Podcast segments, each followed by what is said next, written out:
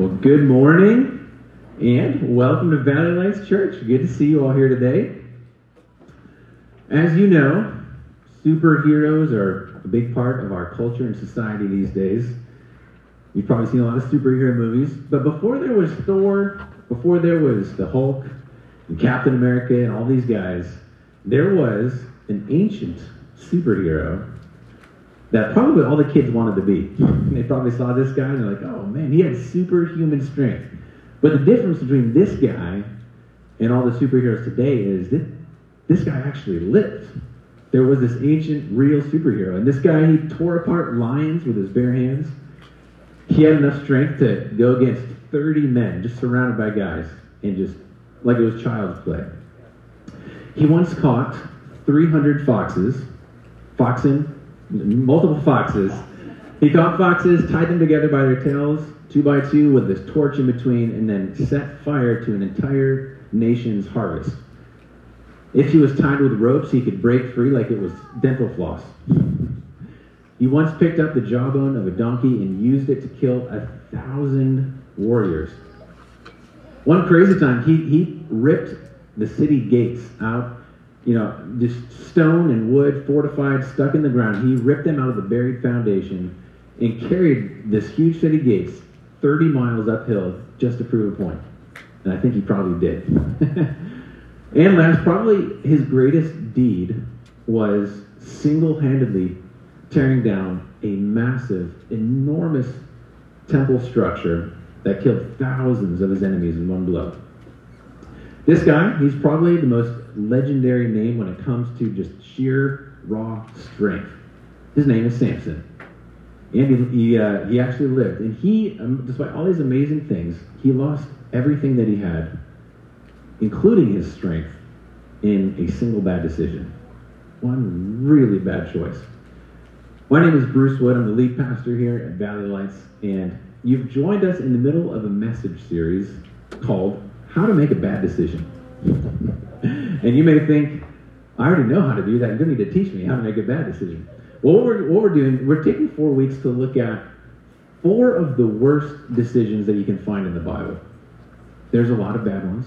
There's some good ones, but there's a lot of bad ones, a lot for us to learn from. What we're looking for, and uh, a lot of the, the structure and some of the content for this series comes from a pastor in South Carolina named James Emery White. And what we're doing throughout this series is we're uncovering the steps that lead up to the bad decision so that hopefully we could learn to not make the same kinds of mistakes. You've made some bad decisions in your life. I know that because I've made some bad decisions. We all that's that's a common part of the human experience. But what's not so common is learning from them. Not everybody who makes bad decisions learns from those bad decisions. So that's what this series is all about. So we're going to look at this guy, Samson, this crazy, amazing, almost unbelievable story, Samson. And uh, we're going to begin with his birth. And I'm going to be reading from the Old Testament book of Judges, where Samson's story is found. And so some of this uh, is up on the screen here, but we're going to start in ver- uh, verse 2. This is chapter 13. It says, There was a certain man from Zorah, from the family of Dan, whose name was Manoah. His wife was unable to conceive and have no children. It's kind of interesting that it starts this way with a couple that are, in, for whatever reason, unable to have kids. And the angel of the Lord appeared to the woman and said to her, Although you are unable to conceive and give birth to a son, or although you're able to have no children, you will conceive and give birth to a son. Now, here's some instructions, though, for this new baby. They say, Now, please be careful not to drink wine or beer or to eat anything unclean. For indeed, you will conceive and give birth to a son. You must never cut his hair because the boy will be a Nazarite to God from birth, and he will begin to save Israel from the power of the Philistines. So the reason that he couldn't, they couldn't have alcohol or cut his hair, and he had like more guidelines, is because he had a very special assignment from God. This was not what what he was going to do is not what everybody did. He was set apart for this purpose. And so here's what it says: The woman gave birth to a son and named him Samson. The boy grew, and the Lord blessed him. Man, things got off to a really good start with God's blessing. And then the Spirit of the Lord began to stir him in the camp of Dan between Zorah and Eshtaol. So this is kind of an exciting beginning. You got this guy, he's got this just miraculous conception, and he's got this amazing assignment, and God is beginning to bless him and stir his heart. This is this feels like the beginnings of an amazing story. Here's what's, what's significant about that special assignment. In those days, you could make a special vow to God and become a Nazarite. Um, kind of, it's kind of like making a vow to become a monk or a priest or a nun. You would you'd make this commitment and then you'd live in line with certain boundaries for that role. Uh, actually, the word Nazarite means set apart, someone who's separated and dedicated. And uh, you are gonna, we're going to find out, though, this guy was nothing like a priest. He, did, he didn't act like a monk in any way. And here's what's unique about Samson. Even though people could make this vow, he didn't make this vow. God made it for him. God is the one that especially put this assignment on him.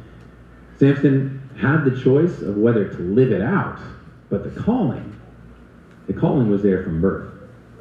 So the second part, so that's you know his calling to be a Nazarite. That's one thing that makes his story unique. The second thing is this whole thing about his superhuman strength. And when you read through his life, it's about it's about three chapters, three or four chapters. And if you particularly read about those times when he uses his great strength, there's a detail that's really easy to miss. Right before every great act of strength, like ripping a line apart or fighting men or pulling gates out, it says the, the Spirit of the Lord came on him. One example is this. It says, At that moment, the Spirit of the Lord came powerfully upon him, and he ripped the lion's jaws apart with his bare hands. Another place it says, The Spirit of the Lord came powerfully upon him, and he went down to the town of Ashkelon and killed 30 men. Another time it says, The Spirit of the Lord came powerfully upon Samson, and he snapped the ropes on his arms as if they were burnt strands of flax, and they fell off his wrists. Then he found the jawbone of a recently killed donkey, and he picked it up and killed a thousand Philistines with it. So before every great act of power, so don't don't imagine that you could do this, like that you could have that much strength and just go, you know, killing people, and ripping gates and lines apart. There was something special. God was the one enabling this every time. That was the source of his strength. And so if you sent a team of top scientists and like physicians to go back in time, or if they were to find like, you know, remnants of his DNA like in a mosquito or something like that, and, and they were to like examine what made this guy so strong, they wouldn't be able to find anything. There would be nothing in his DNA that you could find. In fact, you know, all the, all the if you if you ever if you've grown up in church, you've heard the story before, you see the comics of Samson, he's like just out of control, swollen with muscles, just like bulging all over the place. It's possible he was a skinny guy. He could have been, you know, under six feet. You remember Captain America when he goes from like that really skinny guy that's him before Steve Rogers. He's in the army, nobody pays him any attention, but then he gets injected with this serum and just blows up, super strong. And everyone knows the reason that he's so strong is he went through this biological transformation. Well, Samson could have been like this skinny guy. because it doesn't really matter when you've got that you got muscles or not, if the Spirit of the Lord is the one powerfully working in you, it doesn't really matter how big your muscles are. So his enemies couldn't figure this out. Like, why is this guy so unstoppable? If we can figure out the source of his strength, then maybe we can get him. We just got to figure out where is he getting the strength from. So he's a Nazarite. He's got this strength thing going on. And then there's one more aspect of his life that's really critical for us to understand. And that's that he broke vow after vow after vow. He went to drinking parties. So, you know, that whole no beer and wine and alcohol thing, broke that right away. He ate the wrong foods, so he broke that vow. He touched dead carcasses of animals. They have rules against that as well. And I'm, I mean, we don't even know how many prostitutes he slept with, but that's written in there too. He broke every vow associated with his relationship to God. You're like, bro, look at what God's doing for you. He's got this son, and you're breaking all these vows. He broke every vow except for one. There's one vow he didn't break. It was that last final vow that kept him somewhat in a good position with God, and it was his hair. Of all things, his hair. Not even his beard. She think maybe he had this great beard. No, just the hair on top of his head. That was the last tie that he had to this calling. Remember? The angels told the woman, hey, don't cut his hair. Who knew? That would be the thing. And then he made the decision. He made a decision that cost him everything, including he lost his strength and his hair and the Spirit of God. So I just want to read to you what happens in the story, and we're going to pick this apart. And you may be able to find aspects of this story in your own life. So here's what it says in Judges chapter 16. It says, Sometime later, he fell in love with a woman named Delilah. This is not the first time this happens in his story. This is, this is about woman three that we know of in the story. And all of them are off limits. They're all from the enemy country. But he was real persistent. He fell in love with this woman named Delilah. I mean, if it's love, it should be legitimate, right? He fell in love. it's not legitimate. So this woman, she lived in the Sorek Valley. The Philistine leaders went to her and said, so these are the enemies. They know Delilah has an in. They say to her, hey, persuade him to tell you the truth, uh, where his great strength comes from, so we can overpower him, tie him up, and make him helpless. Each of us will then give you 1,100 pieces of silver. She was going to come upon a fortune based on what they were willing to give her. That sounded good to her. Apparently, she didn't fall in love. she was like, okay, that sounds good. So Delilah said to Samson, please tell me, where does your great strength come from? How could someone tie you up and make you helpless? Well, Samson told her, well, if they tie me up with seven fresh bowstrings that have not been dried, I will become weak and be like any other man. Bowstrings, okay. So, Philistine leaders, they brought her seven fresh bowstrings that had not been dried. She tied him up. She actually, she did, she tied him up, and then she said, Samson, the Philistines are here. But he snapped the bowstrings as soon as he woke up, like a strand of yarn when it touches fire. The secret of his strength remained unknown. The next verse says, Then Delilah says to Samson, You've mocked me and you've told me lies. Won't you please tell me how you can be tied up? All right, he told her, If they tie me up with new ropes that have never been used, I'll become weak like any other man. So she got new ropes, tied him up, and shouted, Samson, the Philistines are here. Natural, they were actually hiding in the room. So there's like a very real setup happening. so, but while the men in ambush were waiting in the room, he snapped the ropes off his arms like a thread then Delilah said to Samson, You have mocked me and told me lies all along. Tell me how you can be tied up. So he told her, If you weave the seven braids of my head into a fabric on a loom. Okay, now actually, he's actually getting closer to the truth. He's, he's wearing down. He, he, he says something about the hair. And uh, she does that. She says, Samson, the Philistines are here. He wakes up. His hair's pulled out of the pin. He's got strong hair. Must have some good fibers. And uh, so then she says, next verse is, How can you say, I love you, when your heart is not with me? This is the third time you have mocked me and not told me what is the secret, what makes your strength so great. So, this woman, I don't know what she had going for, but Samson was still into her. She has proven that she will actually attempt to remove his strength. He wakes up three times with her trying to remove his strength. And he does reveal the secret. But you got to think, like, what, what would make you actually reveal the secret? Like when you know they're going to actually make good on it. I don't know what was happening, but she was putting a lot of pressure on him. I don't know if you've ever done anything because someone was putting pressure on you. Maybe it's something that you knew you shouldn't do. You're like, this is not going to end well. This is not healthy. I just, I don't know what to do, but just to get off, get this person off my case. I'll just, I'll just go along with it in the moment. The next part of the story is written in your handout. You can follow along if you want to. But this is Judges 16, uh, verse 16. Here's what it says Because she nagged him day after day and pleaded with him until she wore him out. There's another translation that says she annoyed him to death. the NIV says she nagged him until he was tired to death. So this, this, is, this is some persistence. And here's what happens. He told her the whole truth, and he said to her, my hair has never been cut because I am a Nazarite to God from birth. If I'm shaved, my strength will leave me and I'll become weak like any other man. And whatever tone in, in the voice that he had, that he used, she could tell. This time it's, it's legit. This is the truth. I can tell he's being honest with me here. And Delilah realized he told her the truth, the whole truth. She sent this message to the Philistine leaders Come one more time, for he has told me the whole truth. The Philistine leaders came to her and they brought the silver with them for payment. And she let him fall asleep on her lap like a sweet, caring girlfriend and called the man to shave off the seven braids on his head while he's sleeping.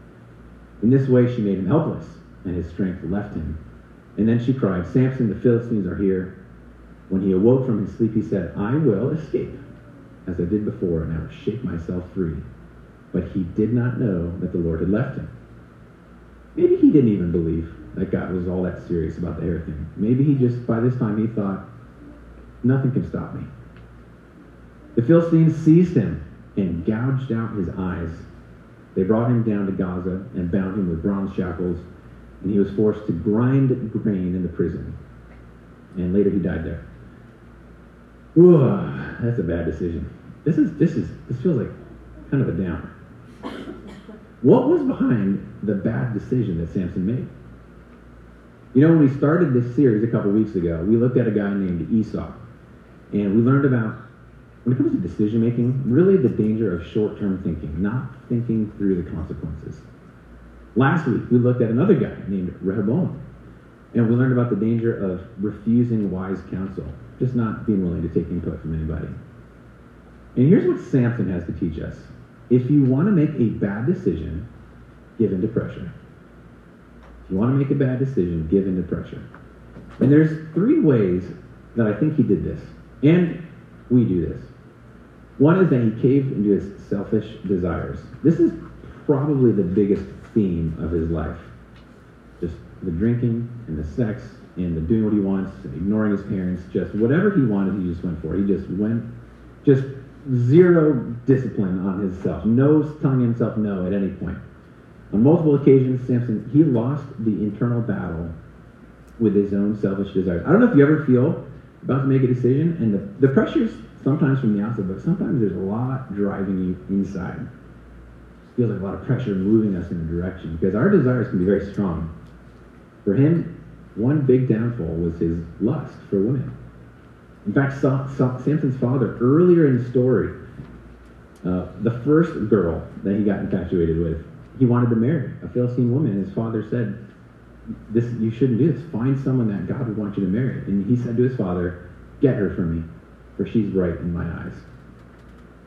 That's a terrible basis for a decision making. this is like, and we do this sometimes. You know, it's like Imagine you're about to buy a house that you really like. There's a house that's just so amazing, and the inspection report says that there's foundation problems. You're like, ah, I'm not gonna worry about it. you know, I'm just gonna go for it anyway because I really want it. Sometimes you can look at the facts and just say, no, I'm just gonna go for it. I want it. So this, this, the description of this is stubborn selfishness that comes hardwired, unfortunately, in all of us comes built in. None of us can escape this. Proverbs 22:15 says, "Folly is bound up in the heart of a child." Every child that's born gets folly, and that word folly it means stubborn selfishness. Just I want what I want. So we're all born with that, and sometimes our desires, it just this pressure builds within, and it distorts our view of reality when you want something so bad, sometimes you just start seeing reality the way you want to see it. It makes really bad decisions.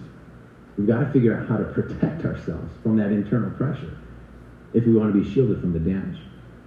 So I don't know if you would, like Samson, say that anything, you know, no, I want that thing, it's right in my eyes. Maybe there's a purchase that you're looking to make or a situation at work and you're just about to respond or you're about to, to do something. You're like, no, this is right in my eyes. Or a relationship, something with a person, and you just have the strong desire. There's another way that Samson gave into pressure. Now, this is when he caved into the pressure of another person. Clearly, we see that, I mean, you, you probably already know this, that like pressure from other people can be really powerful. If you know that somebody wants something, or if they're, or if they're nagging you like she did, or if you're just really desperate for approval. Delilah, she was the third woman that we know of in the story, and she had a real motive to see his destruction. Turns out she did care way more about the money than him, and he was somehow completely blind to it. His desires were distorting his view. Again, it says in Judges 16, 16 says, She nagged him day after day and pleaded with him until she wore him out. So he, he wanted her. And so that, that desire for her and the pressure that she brought, it was enough to topple him. So he did finally reveal his secret, which turned out to be the bad decision that led to his death. We're probably not stronger than Samson. Certainly, we don't get that superhuman strength, but even when it comes to resisting pressure, sometimes the pressure to please other people can be intensely powerful, even against our, our better judgment. So Samson eventually he went to that prison and died among the Philistines. Caving into pressure derailed all of his progress in life. And I was thinking, you know, when he was there in the prison, maybe he was really bitter at Delilah. I'm Just like, man, like that, that woman, she did this to me. She betrayed me. And he's grinding grain with his eyes out of his out of his head. And that that actually can happen if you give into somebody. You get real bitter at that person. Like, man, they like they betrayed me, or they put me in this position. But I, I, if Samson felt that way, I'd like to ask, like, who's who's actually responsible for the fact that you're in prison, though, buddy boy? there were a series of decisions that put you in this position where you were around this woman that you were not even supposed to be around. You shouldn't have been there. It's not her fault. I mean, she played a role, sure, but there were a lot of compromises. There was a lot of giving in. I mean, this guy wasn't a picture of integrity and discipline. He wasn't even supposed to be with her. So I don't know if you've ever felt pressured into something. And then finally, you're in a situation where you feel manipulated. Or you feel, man, I don't, I, I don't want this. This is not what I wanted. I don't want to be here. Before you become resentful in a situation like that, why don't you examine what, what decisions have I made that led up to this predicament that I'm in? Am I in a situation now where I've actually been compromising along the way?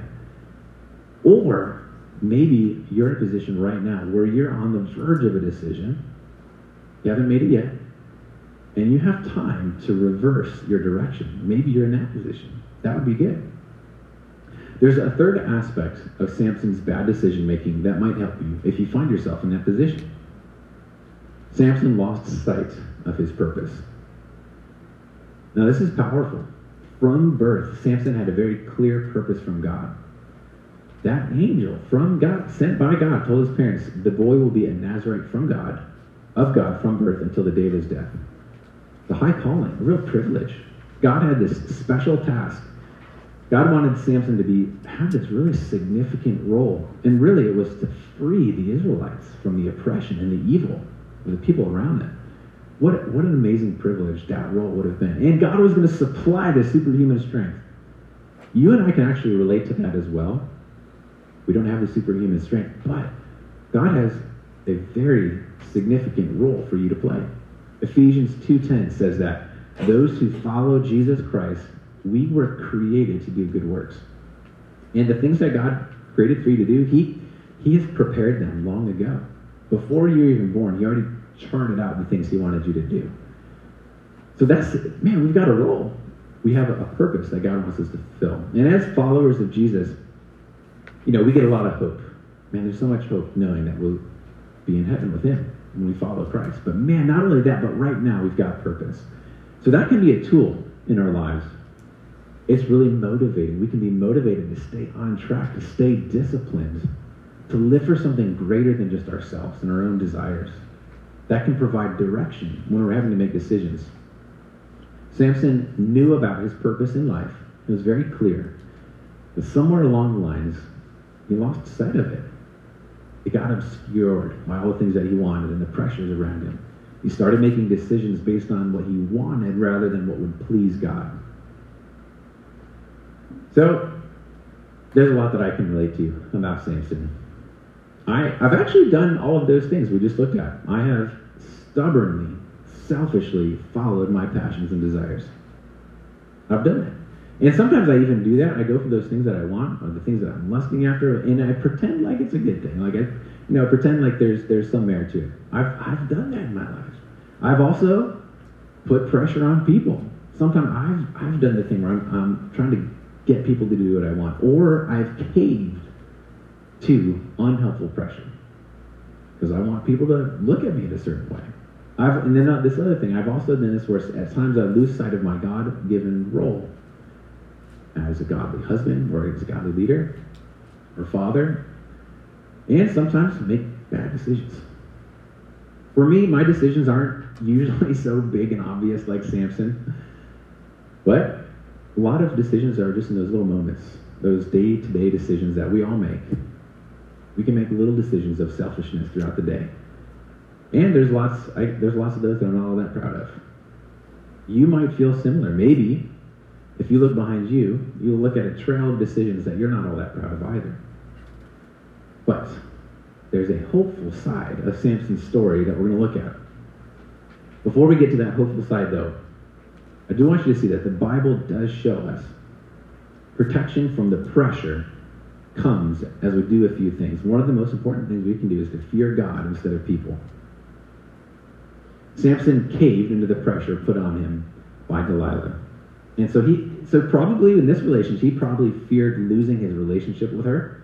He wanted something, and I don't know what it was. Maybe he wanted her companionship, maybe he wanted her approval, maybe he just wanted sex with her. I don't know what it was. He wanted something, and whatever he wanted, he cared more about that desire than what God wanted him to do. And then it cost him everything. Fearing people leads us in that direction, but fearing God protects us from all of those things because it places God's desires ahead what other people are trying to push us into. Proverbs 9:10 says, "The fear of the Lord is the beginning of wisdom, and the knowledge of the Holy One is insight."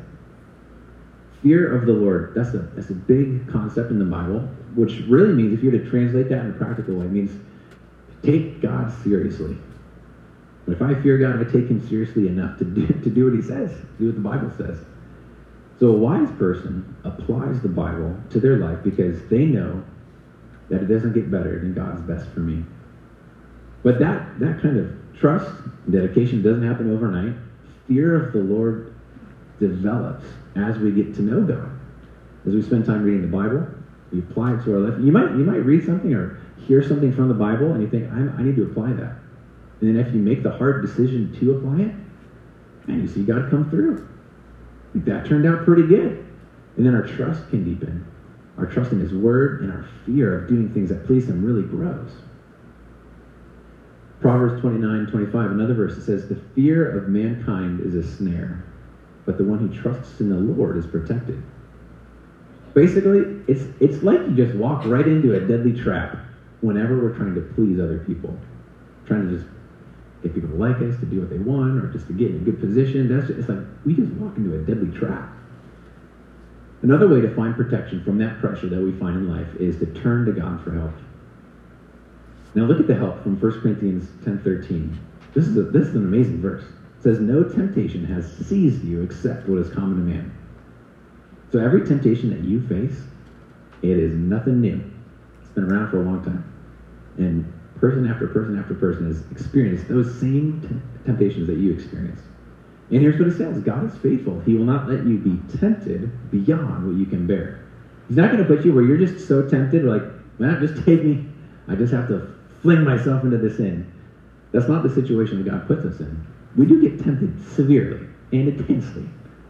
But it says, but when you are tempted, He will provide a way out so that you can stand up under it. God actually gives us a way to walk in righteousness. Every situation of your life, you can do it honorably. Boy, it's really, really hard sometimes, but there is a way. And this truth, actually, this is a verse I've memorized that has helped me in so many situations.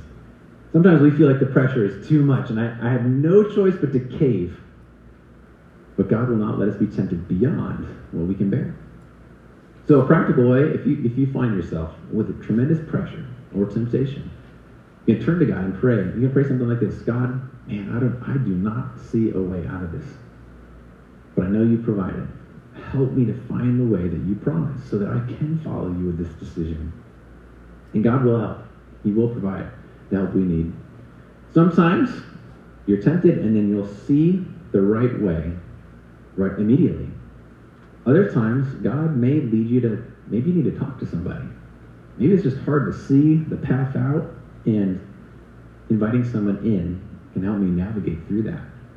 Maybe somebody else. Actually, God has designed it so that we need other people to give us the wisdom at times. But as we turn to Him, He will help us resist the pressure. And then finally, a third way that we can resist the pressure is to choose our associates well. Associates meaning just the people you hang with. Proverbs 13:20 says, "Whoever walks with the wise becomes wise, but the companion of fools suffers harm." A great way to summarize this verse is pick your friends, pick your future. You pick the people you hang out with, they are going to determine the way your life flows. Samson, for example, he picked friendship with Delilah, a Philistine woman with Delilah. And then she, in turn, picked his future. If Samson picked friendship and marriage with a godly woman in Israel, boy, this story sure would have been written differently. But you can ask yourself, who, who am I, who do I associate with right now? Who are the people that I spend the most time with? Especially in my free time. Who do I, who do I hang with?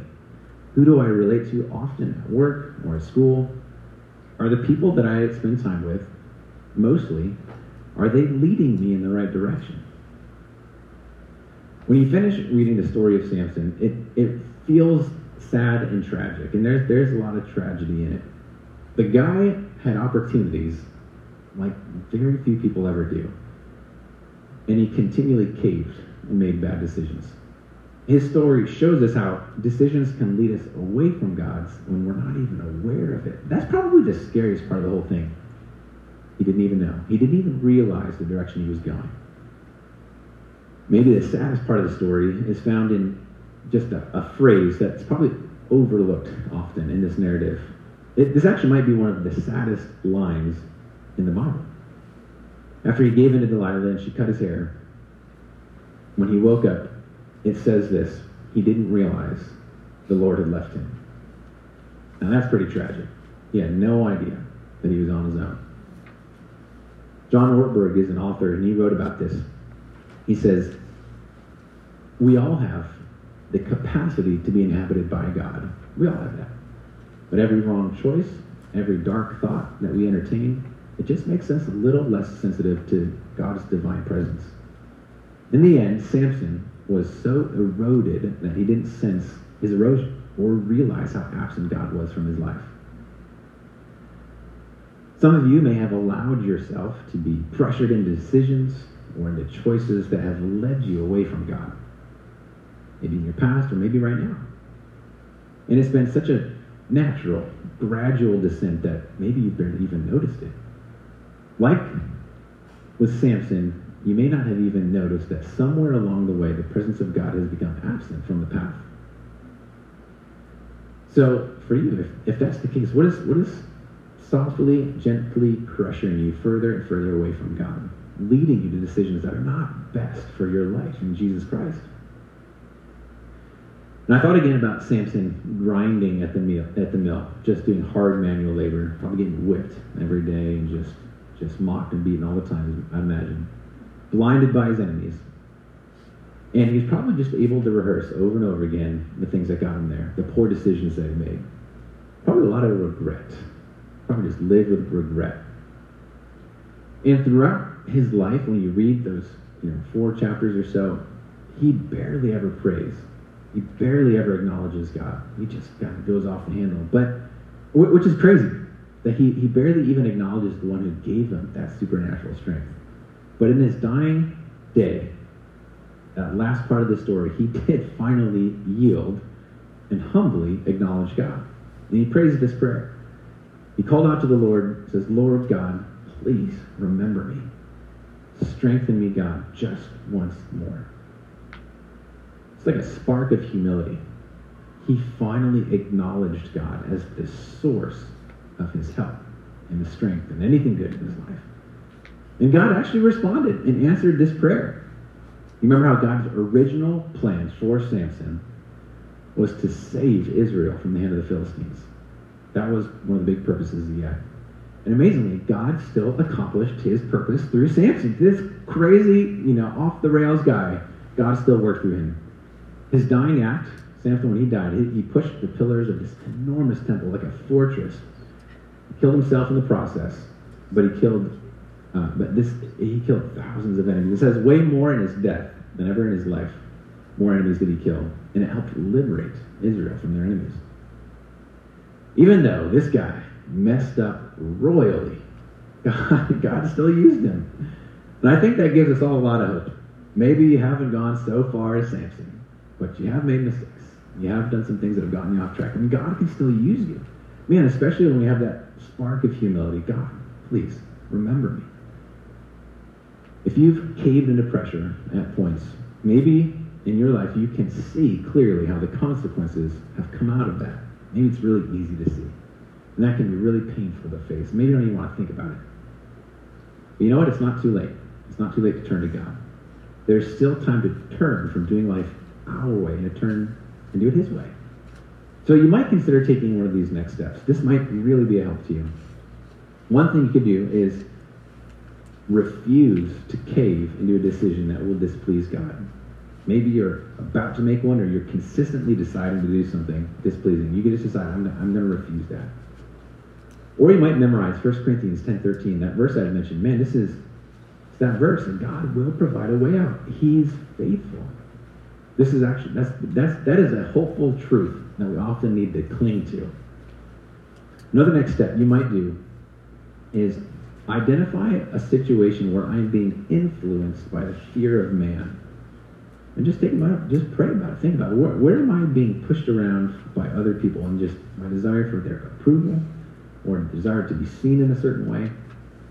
And get out of it. Get out of that. And then another next step might be to ask a wiser person to help me sort through the, a decision. And maybe maybe you can't see things all that clearly just yet, but you need you could you actually can get a lot of help from somebody wiser.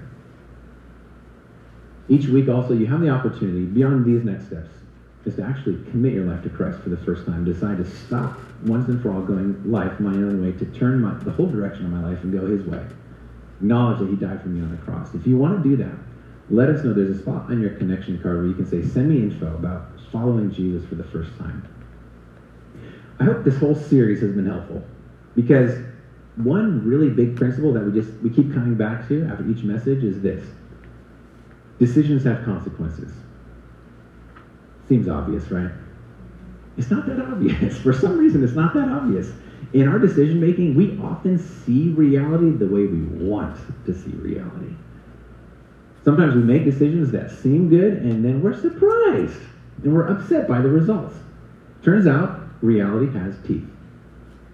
And we tend to ignore reality and its teeth and then walk straight into negative consequences and wonder what in the world just happened? How did I get here? You probably, I would imagine, you probably could have given Samson some really good advice.